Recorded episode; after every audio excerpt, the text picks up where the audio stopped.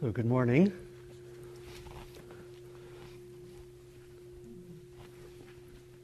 I'm wanting to ask how that was this morning. Are there, I noticed um, at least a, l- a little more of the metta muddles than before. And uh, the contest for metta muddles is still open, uh, by the way. So, I want to explore uh, daily life practice uh, in relation to metta this morning. Talk maybe for half an hour and have about 15 minutes for us to talk together. But I want to begin just with a reflection that i would like to invite uh, for each of us. So you can go, I'll invite you to go inside and to ask yourself what are the one or two ways that I can best bring what I've been cultivating here this week into my daily life. Might be one or two further ways from what exists now, or, but, but really stay just with one or two, not a list of ten. Just the one or two most fundamental ones.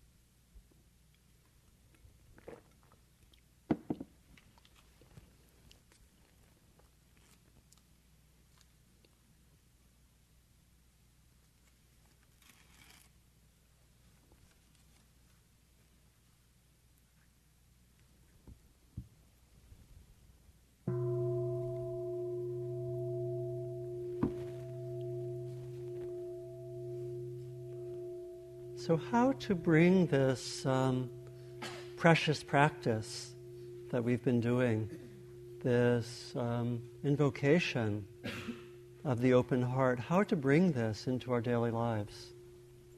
You know, this beautiful, simple practice, wishing in gladness and in safety, may all beings be at ease. It's that asking um, continually, where is my heart right now? And having the intention towards kindness, towards openness. A few years ago, uh, I had the opportunity for a longer metta retreat, about five weeks. And um, I was reflecting, and I think the most important insight of those five weeks was, was quite simple. Um, what I found from, you know, very much like what we've been exploring, what I found is that uh,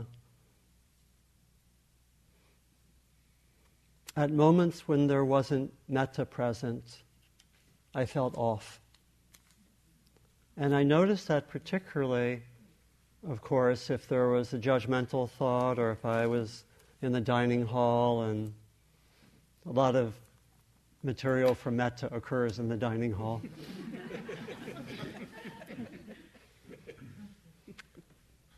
Making some evaluation of the amount of food of someone else, of course, not, not myself. but I noticed and, and I found when I would do that, when there would be a judgmental thought, it felt off. And I needed to come back immediately, whenever there was a judgment, with a round of four phrases for that person. Kind of an amend, you might say. That's what it felt like internally. I needed to come back uh, with that. And I also felt that even when there wasn't a judgmental thought, when I would just notice someone, let's say, walking with a limp, and it didn't have a, a charge really, no, um, no valence, but just an observation. but it didn't have the spirit of metta. That fell off also. Just that quality of attention without the warmth.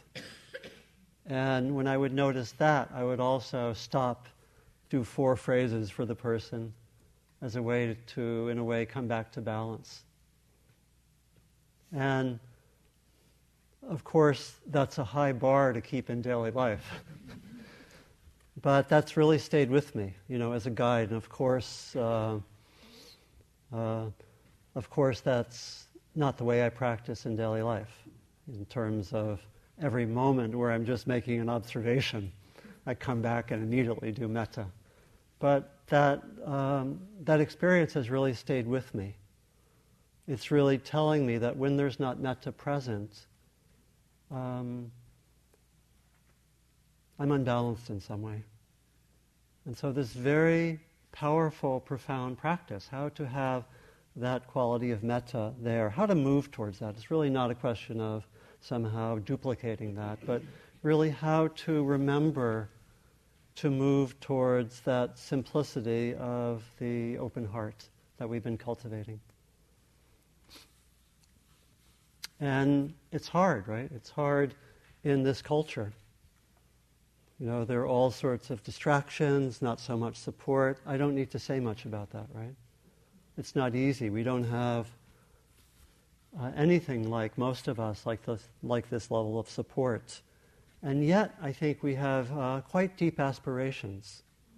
You know, we have quite deep aspirations to have a fullness of our hearts and open minds there in our daily lives. I think we're actually um, inclined, many or most of us, to do something that maybe hasn't been done before. Certainly in Buddhist tradition, where, as it were, those who were really uh, dedicated tended to become monks and nuns.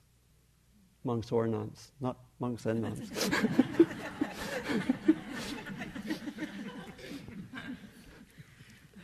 I spent about 10 years as a co editor of a journal, and I, that was editing my own talk in process. Interesting. Um,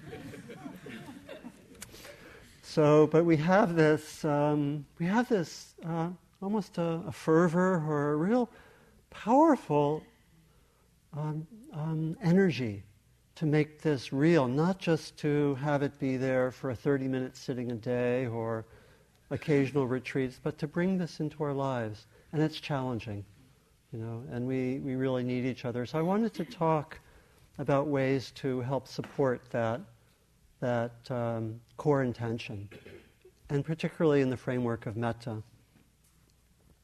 And I, I like to frame how to look at daily life practice in terms of the same rhythm of widening from the self that we do in metta practice. I like to think of it, some of you may know that beautiful poem by Rilke. Uh, that, that go, the first lines are I live my life in widening circles. Let's see, how does that go? I live my life in widening circles that reach out across the world. And we can look at our practice in terms of our individual practice, our practice in our relationships, and then our metta practice in the context of the larger world. So, first, uh, some suggestions in, in terms of our individual practice. And first, really, in terms of leaving the retreat even if you've heard this many times, it's helpful to say that you're more sensitive and open than you think you are. You probably saw that yesterday, right, in the, in the communication, and may have felt being um, in a difficult process at times with energy rising or feeling um, unbalanced in some way. And so, just in terms of knowing that degree of sensitivity, it's really important to, as much as you can, my suggestion would be to limit the input in the near future.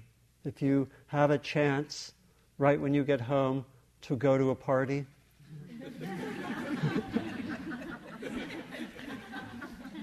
Consider telling those who invited you how much you'd really like to go and you really want to go to the next one. um, consider not immediately reading all your emails.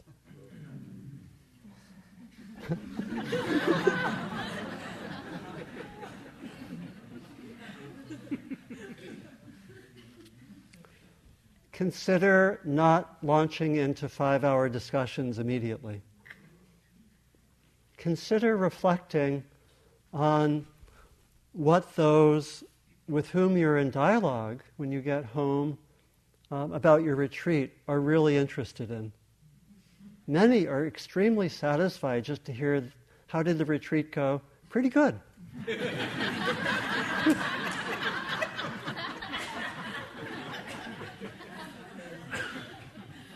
and you can feel your own inclination to want to talk minimally for an hour. And that person may be satisfied by about 30 seconds. So consider that that may be the case. Uh, it's helpful also not to try to hang on to any level of concentration or to um, a particular state of mind or even to hold on to a, an insight. The most powerful ones are there in an important way and can be accessed at other times. But just to have that uh, quality of the moment to moment practice. And sometimes that does involve um, a letting go, and there can be a sense of loss that can be real, that you may feel. But it's best to really to um, both not hang on and uh, work with the momentum of the retreat, both. Not to hang on, but yes, very helpful if you can uh, sit maybe a little more than you might. Keep the momentum of the retreat going. For many of us, that can be, I know there are at least some here for whom it was important to reestablish an on and off uh, daily practice. So definitely both not hold on, but use the momentum of the retreat to continue. Very, very, very important. Some basics of daily life practice in, in terms of metta. Sometimes it's asked, how much metta, how much mindfulness, what should I do? It's perfectly fine, and I've done this a few times, to only do metta practice in the near future. I think when I've done, I think particularly the long retreats, or when I've done sometimes a week at a time, I've wanted to do metta as my main practice for a few months. And it can really help establish the uh, foundation or the strength of the metta practice to do that. Um, it's also wonderful to do a certain amount of metta, a certain amount of mindfulness practice. You know, we've been saying how much they're interwoven. But in terms of the formal practice, to do metta at the beginning of a sitting or at the end of a sitting, do 10 or 15 minutes every day, I think it can be really uh, helpful to keep the thread of metta going however you do that. You know, whether it's in a formal sitting or in some other way. Sangha or community, of course, crucial to be with others who value uh, silence, contemplative practice, that can help sustain the metta practice. Uh, some of you, particularly if you know uh, others here, or um, might consider even having a metta sangha. That's happened out of this retreat a few times. People have said, let's meet for a, uh, once a month and just focus on metta practice for a few hours.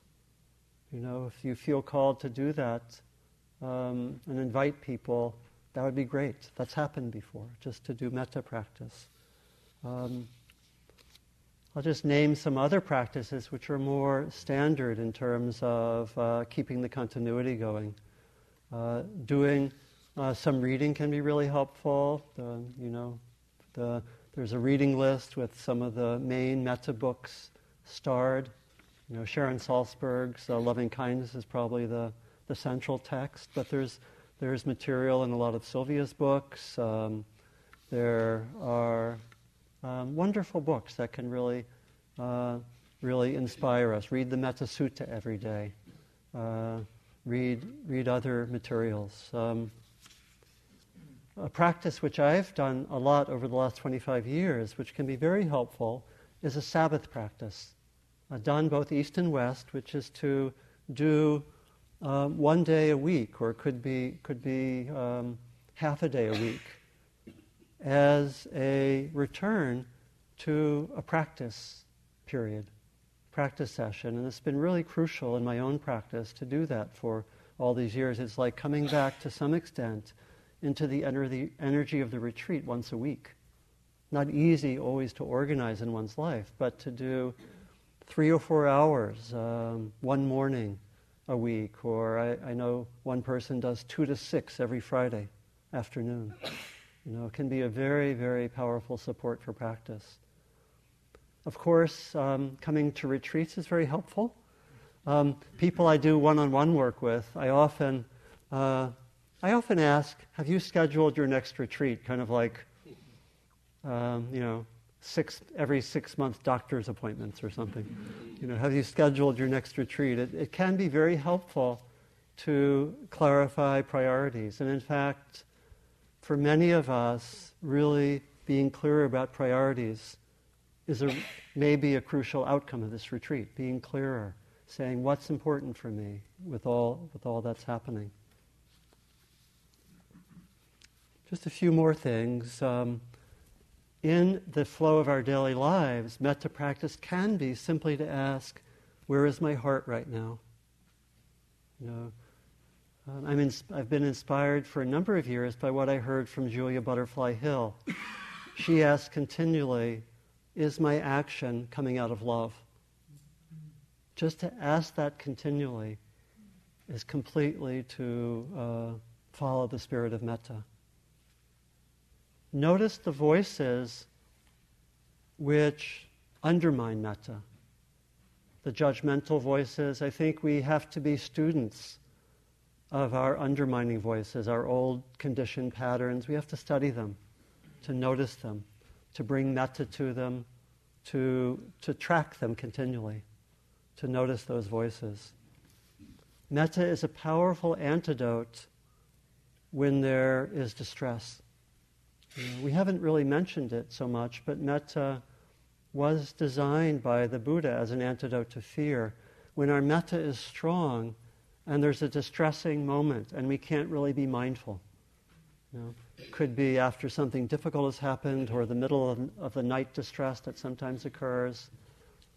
Uh, when that happens to me, I go right to metta. It's like to really, it's, it's a way to come back to balance. So, metta is a powerful resource for distress, and our metta practice is of sufficient strength for it to be available. I have to keep it up. If, if the metta isn't strong enough, the distress comes, you summon metta, and it doesn't quite have enough energy at times. So we have to really keep it up also for those difficult moments. Do that which gladdens the heart, you know, as with the guidance that Heather uh, Martin gave us. Do that which gladdens the heart regularly, to, um, to be with beauty, to be in nature, to be with art. At the end of my five week metta retreat, I really wanted to um, have more, I really felt tremendously impelled to have more beauty in my home. I had been there a while, but I hadn't beautified it sufficiently. And I was, I, that occurred to me during the metta retreat. And I was actually right in the final period of writing that book, which is out there on the table called The Engaged Spiritual Life. And I had a deadline, which was not long after the metta retreat, uh, my metta retreat.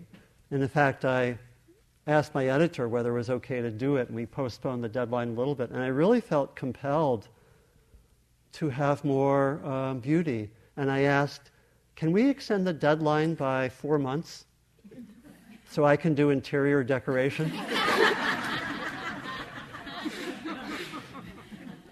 and great editor, thank you, thank you, thank you, thank you, but she said yes. and so I primarily focused on interior decoration, and it did occur to me that what is metta but interior decoration? you know. So so uh, individual practice that, you know, like the chant that we did, may I be filled with loving kindness. And the second uh, round, or the second uh, domain, is may you be filled with loving kindness. How do we bring loving kindness or metta into our, our relationships? Um, um, keeping the precepts is one very beautiful way to do that. Precepts are really an expression of metta, following the precepts. So actually, close attention to the precepts is a wonderful way to bring metta to others. And uh, the precepts both express metta, and when the metta is strong, the precepts are a natural um, result, really. You know, there's a powerful passage in the text of the Buddha where he says, this is really uh, related. I think we've, we've uh, uh, cited this uh, once or twice. I visited all quarters with my mind, nor found I any dearer than myself. Self is likewise to every other dear. One who loves oneself will not harm another. I'll come back to that. It's, to me, that's extremely profound. That the, that the roots of harming actually may be in a lack of self love. It's very powerful. And so when we ground ourselves in metta, we naturally, I think we've noticed that, we want to be kind, and it's uh, much harder. And it may feel like a violation to do harm even in small ways. I think we probably have noticed that. So the precepts, very, very, very, very powerful. Um, close relationships, obviously, friendships can be ways to develop metta in powerful and beautiful ways you know, uh, particularly if the other is uh, interested in the same kind of practice, you know, the way that maybe of seeing our relationships as the mutual polishing of diamonds in the rough. you know, that we are all these uh, brilliant diamonds in formation. We have, each of us have some rough edges, and we like to um, rub up against others with those rough edges. And so that uh, quality of metta with people close to us can be there right in the uh, midst of the relationship to bring that into to bring that into our practice. And I've sometimes thought that it'd be wonderful in a metta retreat to really focus on that relational dimension. Maybe have a relational metta retreat. Be very, very interesting. Another fundamental practice I think we all know is metta with difficult people.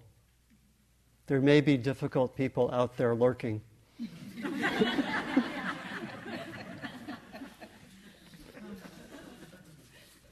and we have to remember always to put difficult people in quotation marks. Because um, a few years ago, I did a series of talks, and I think a day long, called The Dharma of Difficult People. And one of my first blazing insights was to have someone whom we call a difficult people, a difficult person, primarily means that I have difficult experiences with that person.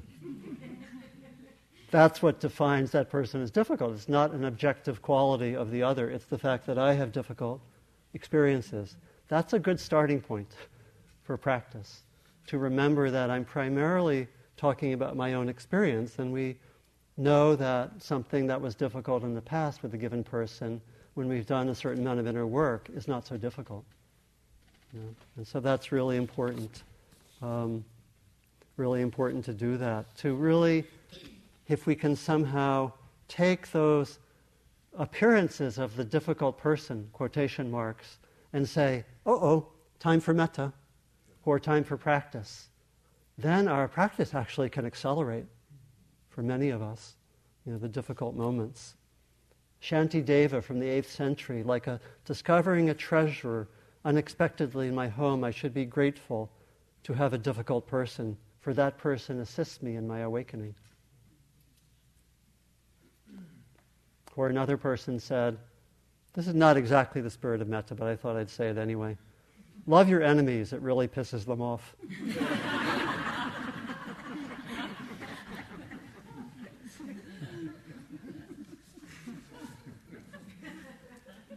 And so we can do we can do metta with difficult people. We can bring the metta into all sorts of activities. Uh, we can do metta at meetings, particularly if we're not so active at a meeting. Bring metta into meetings. A lot of people do metta with public transportation. You can do versions of the metta for all beings with public transportation. A lot of people do metta when they're driving. I have two students whose primary form of spiritual practice is metta during driving and it, actually can be quite, um, quite wonderful. I know one person here has told me of doing metta while bicycling. You know, it's that bringing of metta to whoever one encounters, that, that spirit of metta. Um, I'll just mention one other way to do metta, which came to me unexpectedly also at the end of that five week retreat when I did not take the guidance that I myself had earlier offered this morning, and I um, downloaded. Um, I had to. I was the last three days of the retreat. I had to attend to some outward activities, and I downloaded 400 emails. This is four and a half weeks into uh, you know 18 hours of metta a day. Thank you for your compassion. um, and uh, what was interesting is that there was no way that I could not do metta. And so the, you know, the metta phrases kept on going with the emails, and I actually started a practice, which I've been doing since then. I think it was about six years ago, which was to do metta with every email. And I found myself doing it at first in a way which in a form which has pretty much stayed, which is that I had, with each uh, email, I would try, I would do internally, do something like the four phrases. And then I would try to bring the spirit of metta into the body of the email. You know, at first I would say something like, I hope this finds you well. And over time, since, you know, I communicate to a lot of the same people a lot, I've had to vary it or, you know, now I get, you know, for quite a while I've been getting back emails saying, I hope I, hope you feel well. or I hope this finds you well. But whatever form you do, it's, you know, it's, uh, it's always been a kind of a koan to me. How do we bring our practice to the computer, right? And it's this practice slows one down, and you can actually bring the spirit of metta. It can be like um, a regular practice. It's like I cannot do, uh, you know, look at an email without metta coming to mind. Quite interesting. So this last domain, I'll be, I'll be brief on, the way of bringing metta into the world. You know, we have that chant again, may I be filled with loving kindness, may you be filled with loving kindness, may we be filled with loving kindness. And there's a way that the world deeply needs that, that metta energy in all sorts of ways. I think we know that. You know, um, there's a beautiful short poem by Deena Metzger, she says, There are those who are trying to set fire to the world, that we are in danger. There is time only to work slowly. There is no time not to love. There are those who are trying to set fire to the world. We are in danger. There is time only to work slowly. There is no time not to love. You know, and we can find ways to do that, to bring that into the spirit of metta into our work, into our community life, into our engagement with the larger world. You know, uh, Martin Luther King thought that he was inspired by reading Gandhi, and he once said that until he knew of Gandhi's work, he thought that the what he called the love ethic of Jesus only made sense in face-to-face relationships. And he said that after reading Gandhi, who also talked about how at the core of that work was the spirit of love and the attempt to bring love into this large domain of action, he said, after reading Gandhi, he found how mistaken he was. And he said Gandhi was probably the first person in history to lift the love ethic of Jesus above mere interaction between individuals to a powerful and effective social force on a large scale. And Gandhi once said, belief in nonviolence is based on the assumption that human nature in its essence is one and therefore unfailingly responds to the advances of love. So it's possible in whatever we are involved with, whatever level, you know, however we do that. You know, and I was also reflecting on that line one who loves oneself will not harm another. And when I first heard that, it was uh, electrifying uh, phrase, you know, and I, I really reflected on how much of uh, harm in the world and violence uh, comes out of a lack of self love. Um, Shantideva, again, 8th century, once said that the reason for so much craziness in the world is that people don't really deeply know themselves. There's a lack of self knowledge, you know, and, and, and lack of self love. And so it's uh, very powerful, you know, to consider that as a guide, that somehow, that as a response to our social issues, to help there be more of that self love and help the conditions which make possible self love, make possible love in the world. It's actually not usually the way we deal with social issues, but actually maybe very, very deep, very, very fundamental way to respond, to look at it that way.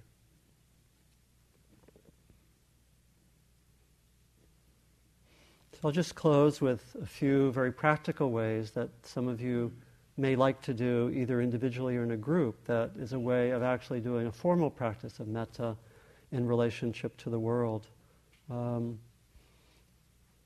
when I w- have been working with uh, Buddhist Peace Fellowship groups, we, we have a, had a series of groups we call uh, base groups, which were small groups of about 10 or 12 people that met for six months together to try to connect their inner work with their action in the world. We would often end our evening meetings by doing what we call metta out loud towards any place in the world which needs metta. And so we would start with the inner metta, and then we'd invite people to say out loud where to bring metta towards. Uh, Sylvia and I, in our Wednesday morning uh, teaching here at Spirit Rock, we almost always end our mornings by giving a chance for people to talk about what's uh, needing the attention, what's needing attention for an individual or a group or a situation. People talk about my cousin is going to surgery tomorrow morning, or this happened a week ago and it's really hard for me, or whatever. And one can do this in one's groups to create that space where people just report. It's really a metta field. It's a beautiful practice. Or to, in some way, bring that spirit to the end of sittings, making it public. You know, um, after 9 11 here at Spirit Rock, we did a version of that where we just let people speak and brought the energy of metta into the public space in relationship to public events. It's possible to do that. So I just wanted to end with this core passage from the Metta Sutta, you know, just as a way of reminding us.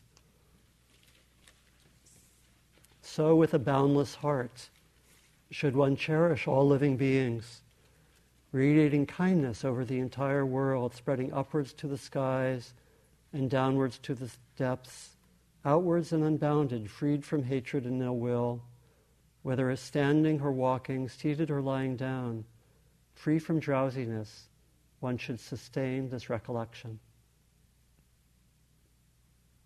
And I was reflecting that the Buddha himself, in his walking to and fro, in his daily practice, was with metta. He abided. He talked about how walking I suffuse what's in front of me, what's behind me, what's above, below, on either side with metta as a way of abiding. And this was his way of abiding. And I wish uh, for all of us this way of abiding. May this way of abiding grow stronger. May it continue.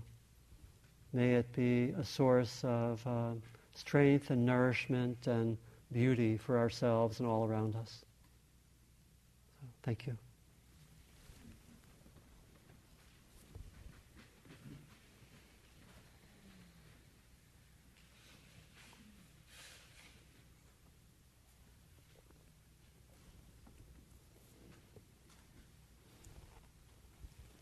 So we have a little time if you have any uh, questions, and we thought that we would, um, uh, rather than have me be the only respondent, we thought we would share that among us. And so if there are any questions whatsoever, we don't have too much time, but to um, ask, it could be a question for Khanda about bringing the yoga back or the spirit of metta in yoga, anything, and we'll, we'll share the responses. I think I'll repeat the uh, uh question, but then we'll see who wants to respond. Please.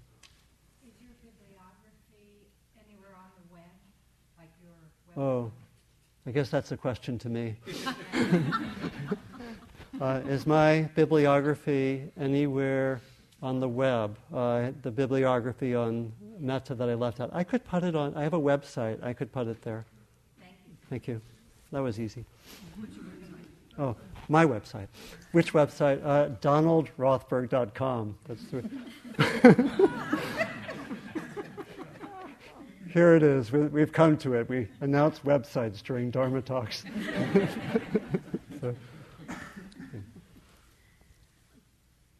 uh, please, in the back. Um, when is it uh, useful to bring metta to, like if you're feeling a physical discomfort, when is it useful to bring metta to the actual pain itself? And then when is it useful to bring metta to yourself feeling the Yes, so the question is um, when there's um, some physical uh, pain or unpleasant sensations in the body, when is it skillful to bring metta towards those sensations themselves and when to the, uh, the person, to myself experiencing it? Okay.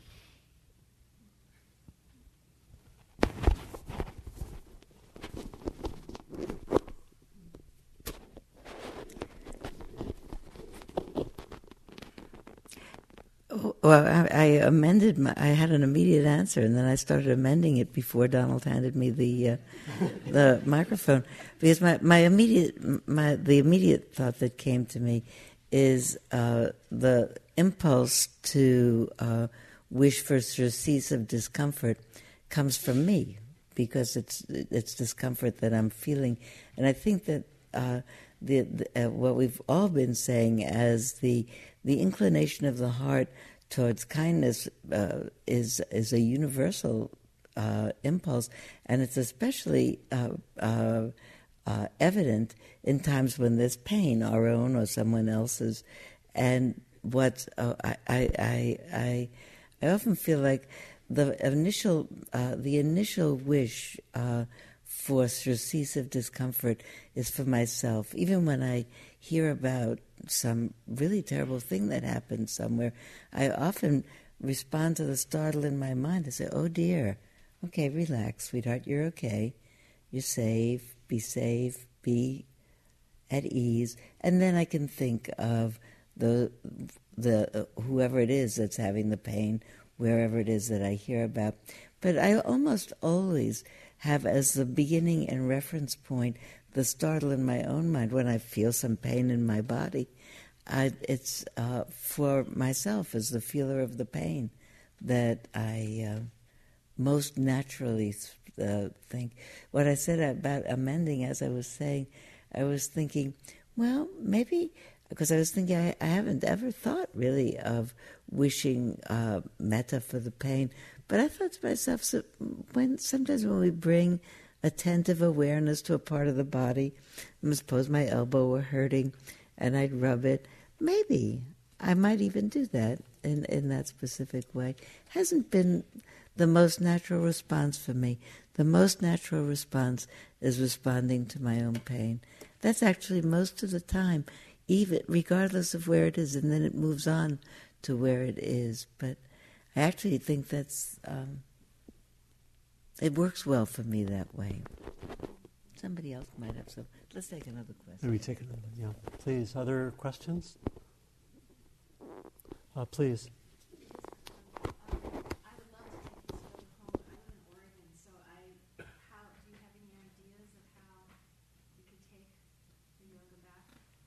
The question is how to take the yoga back, uh, especially if one lives in Oregon.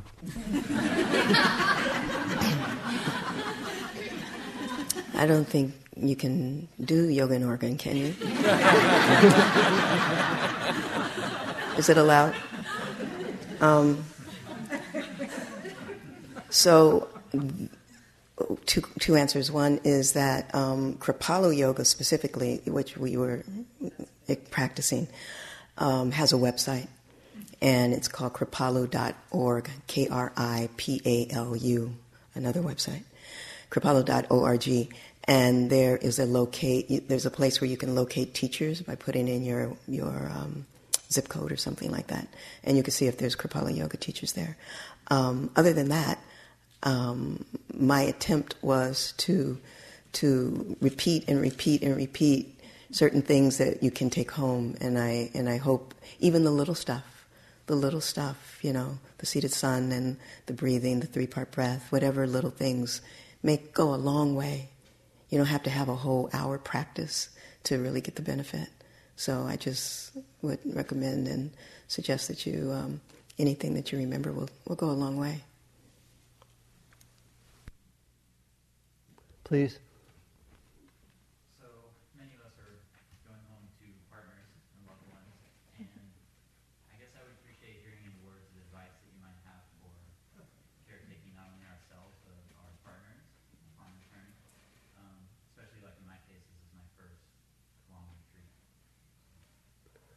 So the question is about how to um, uh, be with partners, particularly on our return.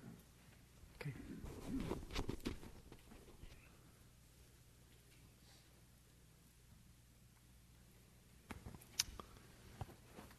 Uh, I know that from my own experience, um, my practice in relationship is no different than my awareness practice or loving kindness practice. And so your relationship is part and parcel of your spiritual practice and your spiritual life. So, really, to honor that relationship in the same way that you honor what you've been doing here. Often, um, you know, there's the archetype of the Buddha who went into homelessness to search for enlightenment. There's also the archetype of the family that he left behind his wife, his child. And so often when I am away to deepen my practice, um, I spend at least as much energy on my return directed towards my family and my partner.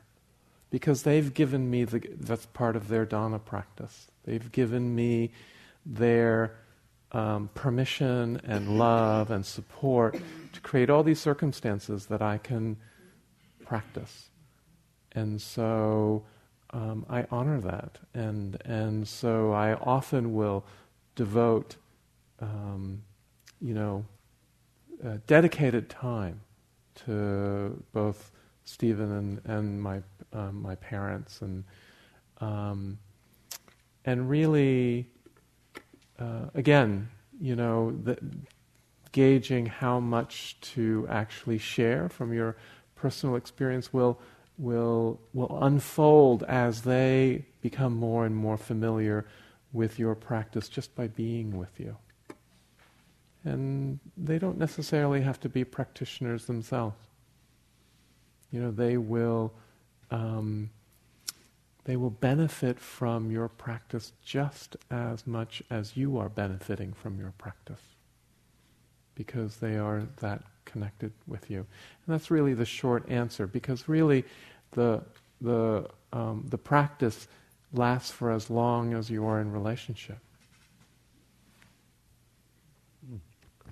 Thanks, Larry. I think we'll have just one more question. This will be the last one. I found the equanimity practice really um, helpful and useful, but it also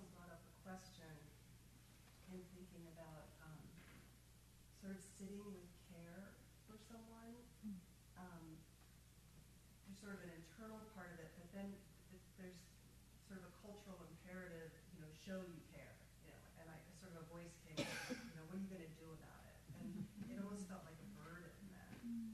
So I guess I wanted to hear a little bit about sort of expressing care internally and externally to others.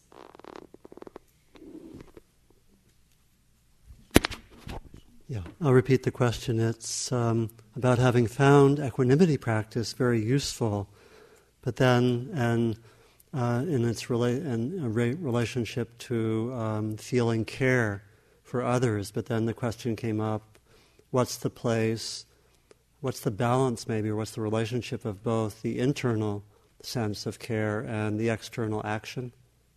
Is that accurate enough?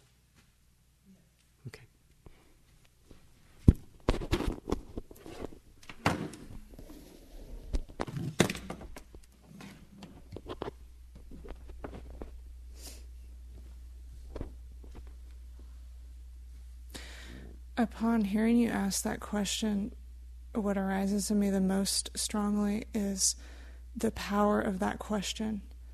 And, and the fact that that's an investigation that you care about is way more important, as far as I'm concerned, as anything I'm about to say. And I will say something, but it's a really important question you know, for you and for all of us.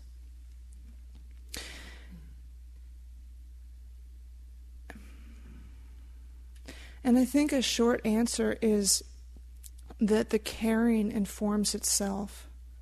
The fact that you care about that issue of, you know, cultivating the inner caring and the equanimity that sees that we each have our own path. And we are in relationship, and that relationship is active, and we're being asked for appropriate responses moment by moment. And then a piece that didn't get added when the question was asked is that we also have these cultural constructs that say you must do something, and then there's all these somethings that we must be doing.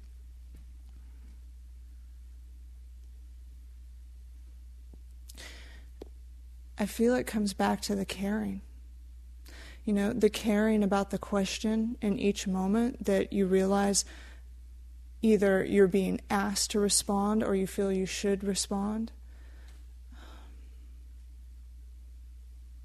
For myself, I feel that is the power of equanimity, of realizing that we're going to have our response, that it will come from more or less caring in every given moment, depending on everything else that's going on. Um, that we can't get it right, but we can't get it wrong. And really taking the long view that this is our journey. You know, somebody's asking for something, and we try something, and as Donald said, oh, it feels a little off then we go, oh, it feels a little off. I care, I care about myself, I care about them. Next time I'll try something else. It's a journey. I appreciate the question.